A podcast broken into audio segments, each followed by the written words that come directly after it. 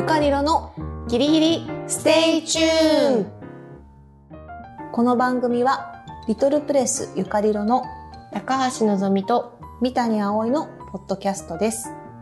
地方に住む私たちが主に移動中の車の中で話している打ち合わせともつかないああだこうだを皆さんにお届けします。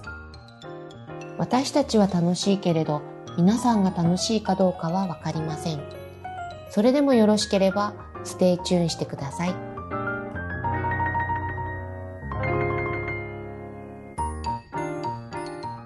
今日葵さん家であの今撮ってるんだけどさ、うん。あのかぼちゃはな何？どうしたの？すごいでしょ。うちの庭で採れた四つ？一4つ、二三四。うん。初めてねやうん。ったんだけどね、4つも採れたおな結構ちっちゃめのも多いけどいやそれがさなんか最近クマすごいじゃん。あーあのにぎわしてる。そうあのそれこそ全国ニュースにもなってるんだけど、秋田市秋田はすごい今クマが出ていて、うんうん。でもなんか雑木林とかそうあと何？川の藪とか、うんうん。そういうところに結構クマがいるらしくて、うん。ここあのそういう意味では雑木林も川も両方あるすぐので近くだもんね。そう。で昔からいるらしいんだけど今年やっぱりこうその目撃情報がすごく多くてあの小学校の連絡もメールでね来るんだけど、う去年までは、えっと、1週間に1回ぐらいなんかクマが出たので気をつけてくださいっていう。ちょっと待ってね、はい。それそそれちょっと待って、うん。一週間に一回もうん。クマがいるから気をつけてっていうメールがこの地域はあったの、そうそうそう。それが去年までは1週間に1回そういうのがあったんだけど今年は毎日しかも1日のその1件の中にうん23個の目撃情報が。まあ。そう。でまああのうち学区広いっていうのもあるし、うん。まあそのもともとクマがあの秋田市内でもよく見られると言われてるエリアなので、ある部分仕方がないとはいえ今年やっぱり異常に多いなと思ってでやっぱりその庭に果物だとかそのうん。クマが食べられるものを置いておくとあの寄ってきちゃって。ああのよくほら柿とか、うん、そうそうそう。栗とかそうそう。あれのあの木の上にいるもんね。そうなんだって。でちょっとかぼちゃっていう例はあるかないか分かんなかったんだけど あの硬いしさ。怖いよねなんかやっぱちょっとでも甘いから、うんうん。もしこうねやっぱ栗が好きな人はねやっぱりかぼちゃも好きかもしれないから。なんだっけ？南京？あとえ？芋栗南京芋栗南京っていうでしょ？そう栗も入ってるもんね。そうそうそう。かぼちゃも好そうなのそうなの。きかもしれないね、芋栗南京なのか芋たこ南京なのか私ちょっと今 あんまりわかんないんですけど。似て似てる。そうつまりなんかやっぱ甘い甘い、うんうそのホクホクした栄養のあるようなものを庭にいつまでも転がしておいてはいけないと思って、うんちょっと早いんだけどもう取っちゃったの。だからちょっとち小ぶりなんだね。そうなの。本当に。今年クマ多くて心配でね。うちもだよ。だってうあなたのところもとももと本当に町でさ、全然出る。あの、ううんちの地域は出るはずがないうん。地域なんだけど、うんもうこの間うちもだから小学校からさ、うん。メールが来てさ、うん。あのやっぱり目撃情報のメールが来るんだけど、この間あのこの地域に出ましたってところが、これどこかなと思ってうん。検索かけたら、うん。うちの隣の地域だったの。やば。え嘘。もうあのスーパーの伊徳のさひどく。そう手形のスーパーの伊徳のもうほんと裏って言っててさ。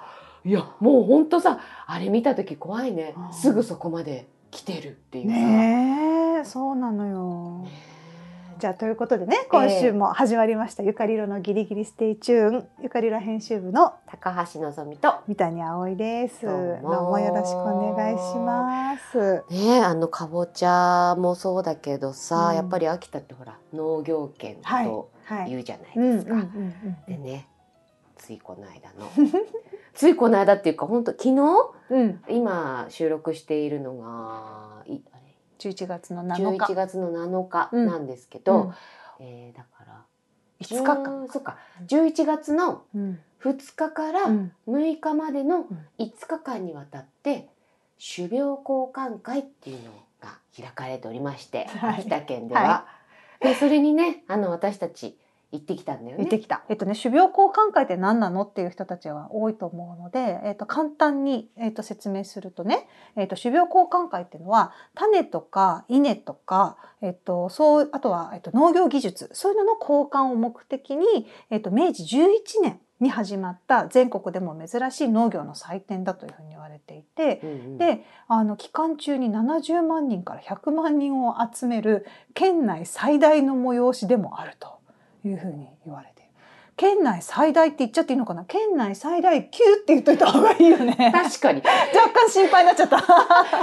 はい。断言しちゃう。そうそうそうそうう。ん秋田の人にはおなじみなの？私は種苗交換会っていうのをのんびりで知って、で私。さあの秋田市で開かれたことがあったのよ。あそれいつ？えー、何年前だろうな。あそんななん子供の頃とかじゃなくて、うんうん帰ってきてからね。帰ってきてから、うんうんえっ、と今回の、えー、種苗交換会含めて実は3回目の、あの足を運ぶうんうんうんうん。出るんですけど、うん。1回目に行ったのが秋田市で開催された時、うんで2回目に行ったのが今度秋田市から、えー、と車で2時間ぐらいかかる大館市っていうところがあるんだけど、北北の方にね。うん。うんで大館で、えー開催されたものもうん。行ってて、うんで今回、うん。えー秋田市の隣の片上市っていうところで開催されたうん。種苗交換種苗交換会にうん。行っていました。なるほど。つまりその種苗交換会は秋田県内のどこどこ市、どこどこ市、次の年はまた別のどこどこ市みたいな風にして、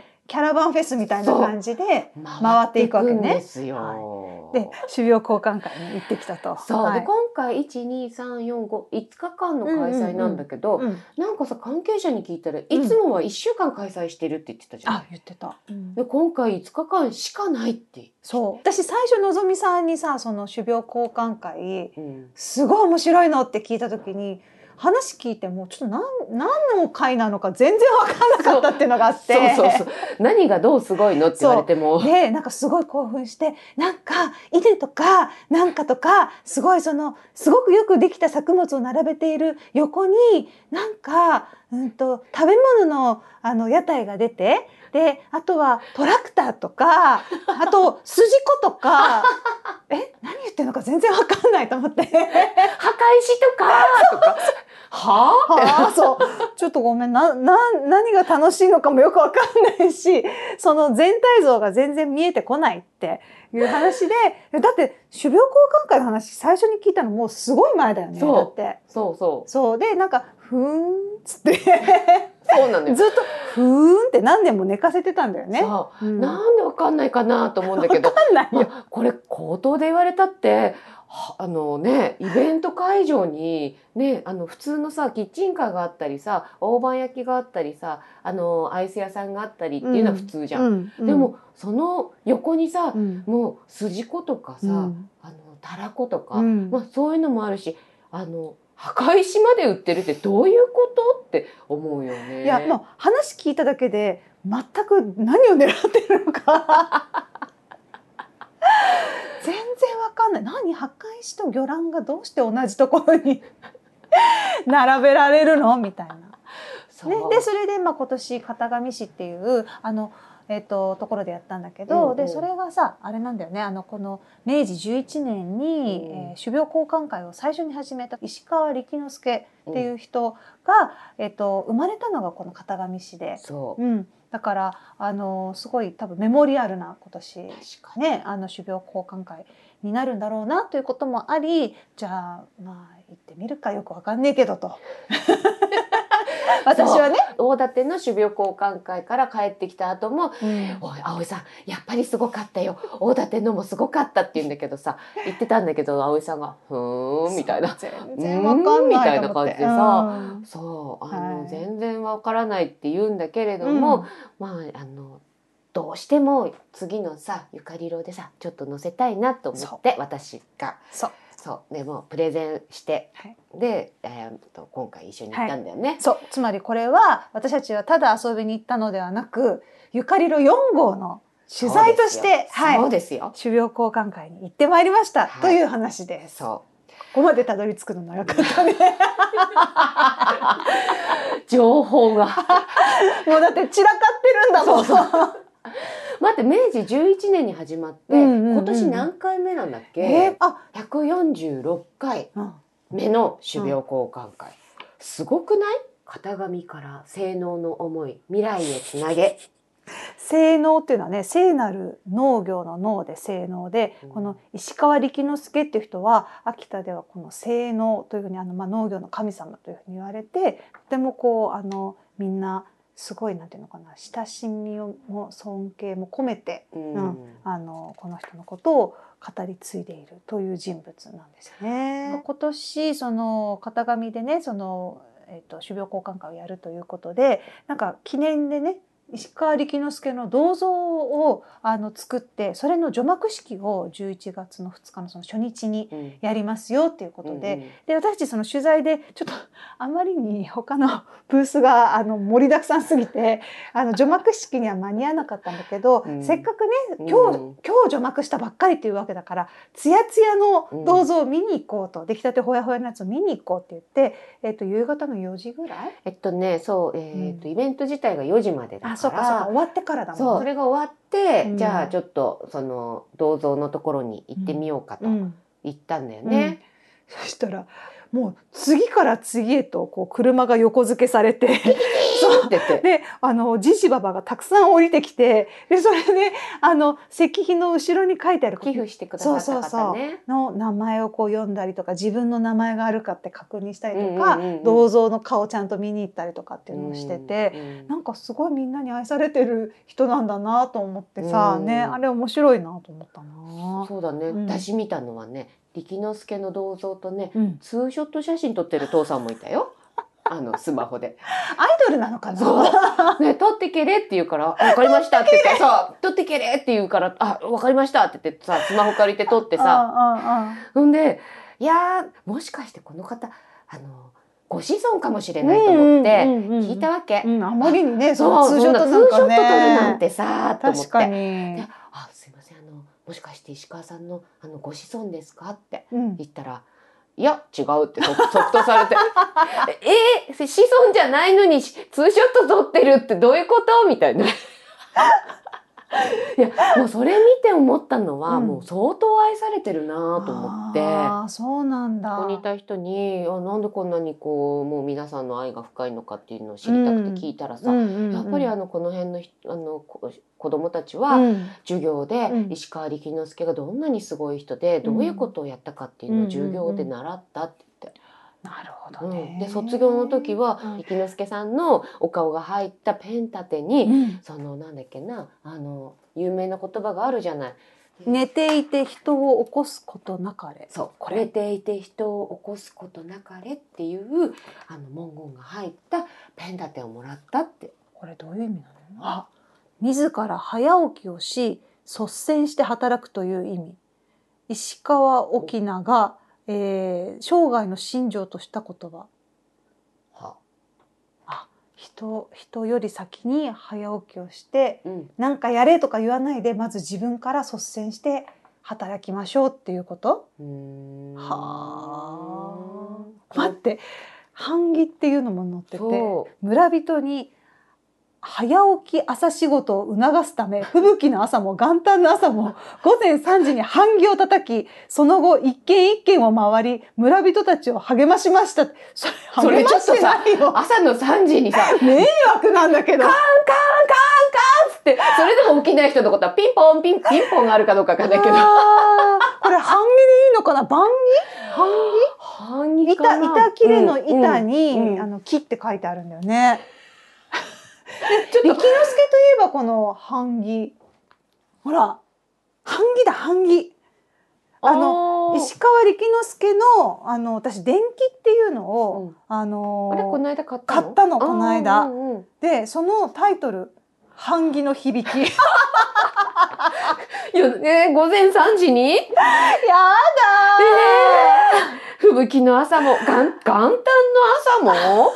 午前3時だってちょっと辛い、え。ーあこっちのね版木の響きっていうその、えーこれはね川上うーん富蔵さんうん。川上富蔵さんが書いた著作なんですけど石川沖縄沖縄おし石石川川王王かな？って言ってたかもしれない。うん。石川王は、えー午前3時に必ずこの版木を打って村民人々に早起きをして働けと教え続けていただって。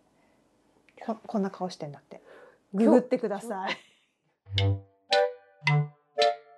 ギリステチュ そうだからまず主会場っていうところではうん。品評会っていうのをやってんだよね。でえそれこそまあ秋田が誇るさ米、うん。はもちろんだけど、うん。それ以外にもうんと私がよく見たのはネギとか、ネギあったね。あとね。あとキャベツ、うん。えー白菜みたいな葉物もあって、うんうんうん。リンゴ、うん。梨、うん。ぶどう、うん。あとあの農産加工品とかもあったあったね。で。さあのなんかほら歩いてる人に聞いたらさ、うんうん開催する場所によって、うん。例えば米とかはマストマストでこう,、うんうん。うんあの品評されると思うんだけど、うんうんそこの場所のなんか特産品とかあるじゃない、あうんうんうん。例えばリンゴがここあの得意だよねとかさ、えっとここっていうのはその、秋田県内のエリアでそう。持ってその開催する例えば型紙だったら、うん。あの梨とかも作ってるからさ、うん。なじゃあそういうふうなのを多めにこう集めましょうかとかって言って、うんうんうんうんなんかそういう農その、えー、と農産物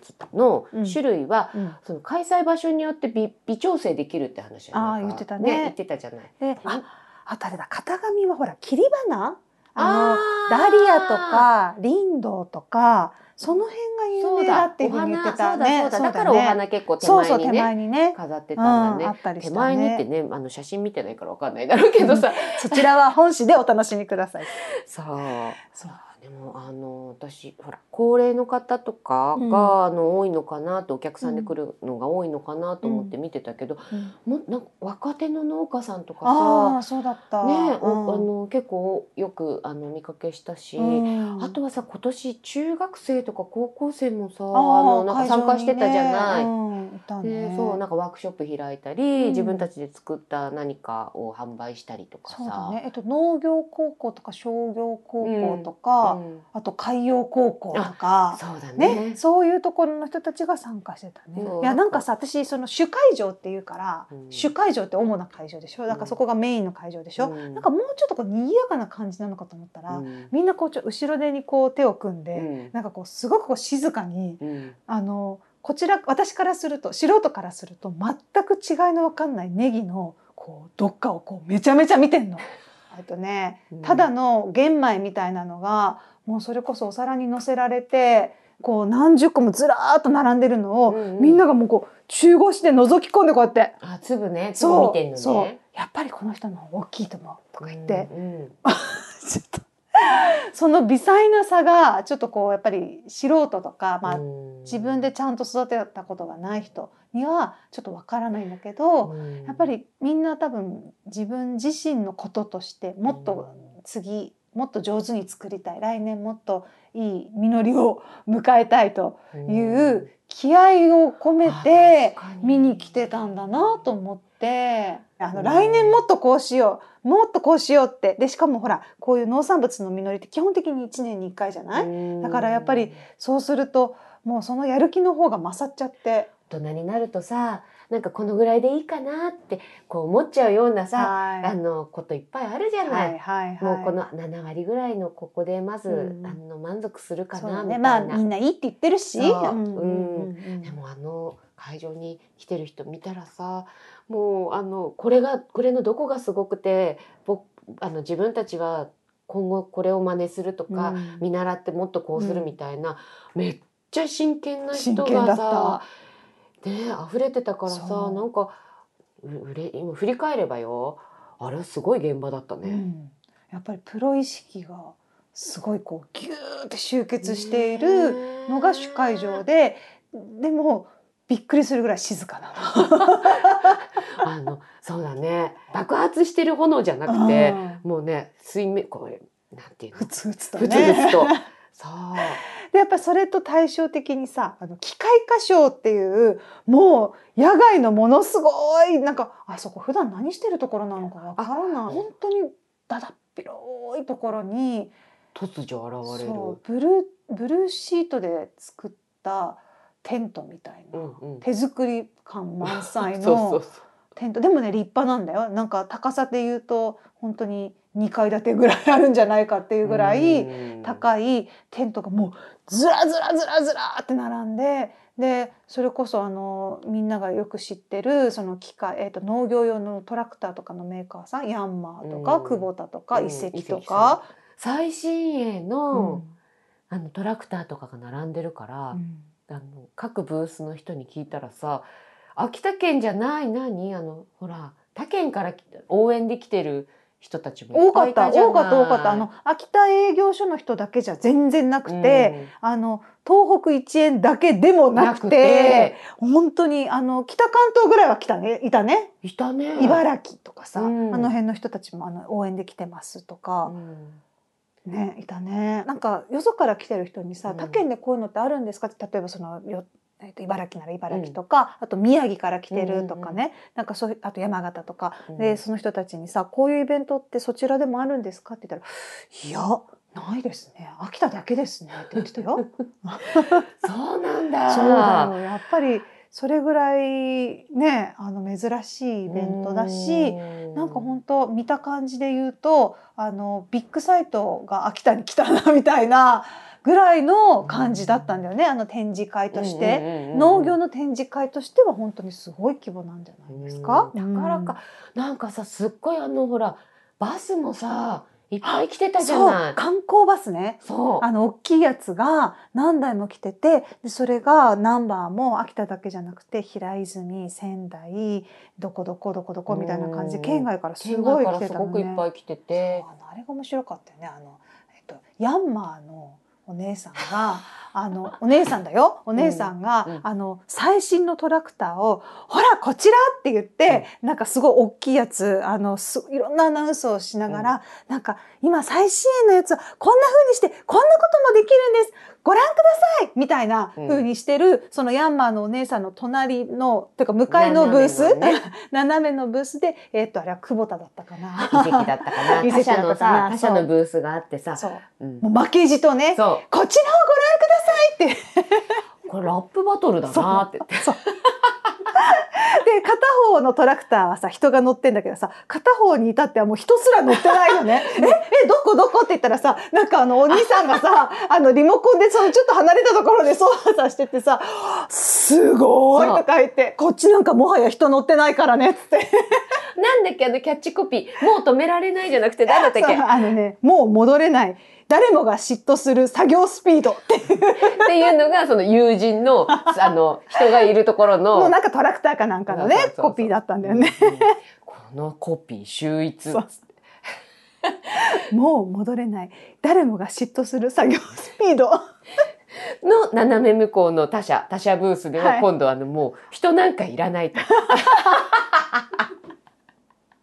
無人だよね そうそうそう無人のね いやーああいうのねほんとじっくり見たらもう楽しくて楽しくてまた次の日も行っちゃってさ。3回もねおかわりしたんだもんね。私はねなんかやっぱ機械歌唱とか、うん。あっちよりかは、うん。その隣にあった、あのはい謎の出店ブースっていうのにやっぱりすごいああのなんていうの心躍るっていうか、あまあああのー飲食のブースがちゃんと出てるわけですよ。うんうん。で秋田でこんなに縁日が出てるの初めて見たっていうぐらいあのーそこなんだっけ？種苗交換会の機械箇所の隣の縁日、うんうん。じゃないな。出店ブースはすごかった。そこがやっぱりちょっとあのクレ クレイジーなんですよ本当に。あ言ってみれば。葵さんがさ、うん。マリにほらあのその私が言葉で言ってたさ、うん。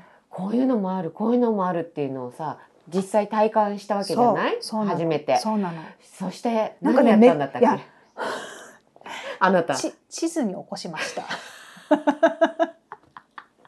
あの出店マップっていうのがあの公式のパンフレットには載ってないわけ。そうあのこの辺が出店っていそう大きなくくりはあるんだけどそこにやっぱり本当に何十軒も店が出てて、うん。でそれでしかもそのバリエーションがちょっと異常っていうこのカオスぶりをやっぱり伝えたいと思った時にあの資料がないのでこれはもう作るしかないなと思ってそれで私もう一回行ったわけよ。あでそれでマップを作ったんだよね。いやそうなの。送られてきたのマップが。焼きそばとかさまあ大判焼きまあ許しましょう、うん。クレープわかりますよね。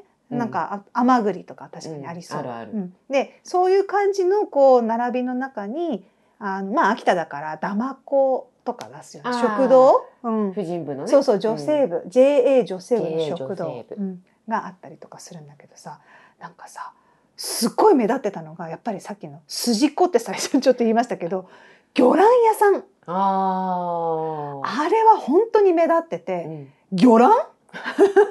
種苗交換会で魚卵？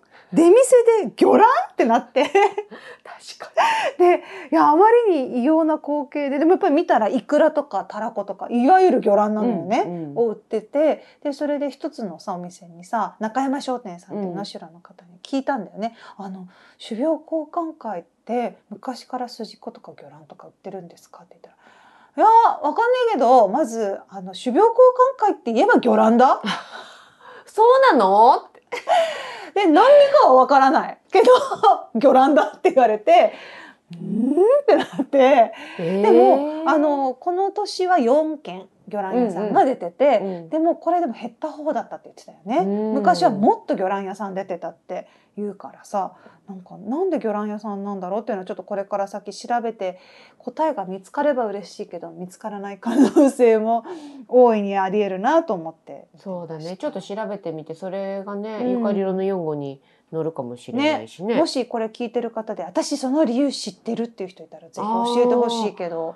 うん。でも本当さなんかあのお祭り感覚で行ってさ 魚卵買う人ってそんなにいないじゃん。と思ったらめちゃくちゃ行列できてんのね。だからさこれ毎年楽しみにしあの、うんわざわざ来てる人いるなっていう風なぐらい、すごい行列だし人だかりもすごいし、リピーターさんもいるって言ってたよね。うん、あの「やっと見つけた!」って言ってるお母さんもいたよ。中山さんここにいたんだかってね 言ってた言ってたいやーだかそらあこれファンがいるねってう言ってね。うんそうでねあと他にもさなんかやっぱいろいろあるんだけどうんあ特徴的なのは鍛冶屋さんですね。うんうんうん。うん、やっぱりまあ農業関係だからだと思うんだけどあの、まあ、今はその機械化粧にだいぶこうね、うん。あの持っていかれてる感じはなくはなかったけれどでもやっぱり手作業でいろんなことやる時に鎌とか。そうそうそう桑とかうんうんうん鎌とか、うん。そういうのを売ってる鍛冶屋さんがありましたし、うんあとはね濃い金魚でしょ、うん。あと熊よけの鈴でしょ、うん。あとね鍼灸師さんもねブー新旧あの針とお灸そのう鍼灸師さん。うん。やっぱ体が疲れるからなんでしょうね。ということでいうと電動マッサージ機を出してるところもあったしなんかあと本当によくわかんないけどさっきからずっと出てる墓石破壊しそう。そう。そうでしかもなんかその種苗交換会価格みたいなね特特別価格だから、うん。なんかちゃんと商談してあの売約のその契約書書いてる人とかもいたから あ売れてんだなみたいな。でその横でやっぱ墓石屋さんがパワーストーン売ってたりとかね。ソファー売ってる人もいたよね。螺鈿細工の家具そのコーナーは螺鈿細工の家具だったんです。でそういうのにやっぱり並んでちっちゃくドローン並べてるとか、あとは玉ねぎ乾燥機豆乾燥機とかさ。へえ。なんかそういうの。その出店のあそこのブそうースにあったの？そうそうそうあとくるみかご売ってるとか。あうんうんうんうんとは何、まあ、ドライフルーツとかそういうのも結構売ってたよね。ね。うん。あるよね。ねでもドライフルーツはわかるけどわかめ売ってたよ。なんかそれドライつながりでそういう風になるん わかめとかねめかぶ茶とかね。ああ。なんかねうーんって近いような近くないような みたいないや本当ねそんな感じでももちろん食べ物でほらお好み焼きとか焼きそば、うん。まあ焼きそばさっき言ったかうん。とかさ、まあ、コーヒーフレッシュジュースみたいな。フレッシュジュース むしろ浮くわここ。いた？フレッシュジュースなんていた？うんいた。トラックでいた、へえ、うん、メカブチは見つけたけどフレッシュジュースいたか？そう。チョコバナナは一軒しかなかったの。あら。こういうとこでさチョコバナナって絶対かぶるじゃん、うん。でりんご飴なんか一個もなかったし、ないね。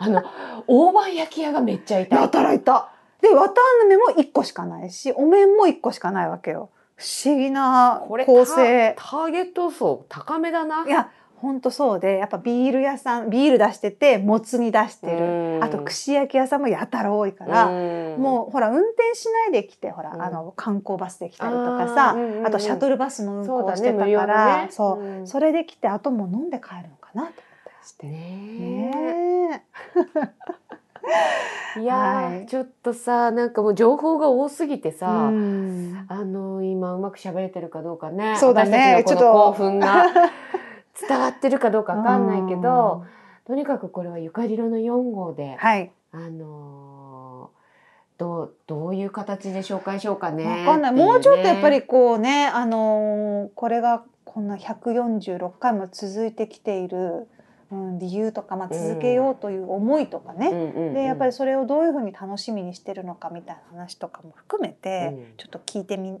たい人たちがいっぱいいるので、うん。ちょっとまあ今回は行ってきたよっていうあの興奮だけ。そう興奮だけで50分近く喋っちゃってそうですね。はい。あのお届けいたしましたけれども。でもさインスタでさちょっとこうね写真載せたらさあの毎年行ってますとか楽しみにして行ってますとかラさブって言ってたよそうこれこれすごい行ったことないけど行ってみたいですっていう反応がすごいたくさん来てね。やっぱりのぞみさんのそのセンサーは間違ってなかったね。私のねそう、うん勘は当たった。ね、みんながめちゃめちゃ食いついてたのであのこれはきっと育つコンテンツになるのではないかと。勘は当たったっていうかねもうすでに大先輩だけどねあの 種苗交換会だってもう多分秋田の人みんな知ってる知ってる。ってね。ねなので楽しみにうん。待っててもらえると嬉しいな。はい。はい。ということで、はい。えー今回は種苗交換会に行ってきましたっていう報告とゆかりろ4号ちゃんと動き始めてますよっていうちょっとこうねあの。予告っていうの？進捗の共有っていうんですかね。そうだね共有。っていう感じでえっ、とはい種苗交換会の話をさせていただきました。はい。じゃあゆかりろのギリギリステイチューンではリスナーの皆様のご感想をお待ちしています。コメントはハッシュタグギリステチュでつぶやいてください。Twitter もとい X はゆかりろ編集部で検索お願いします。メールはゆかりろ .info.gmail.com yukariro.info.gmail.com でお願いします。ということでね。はい。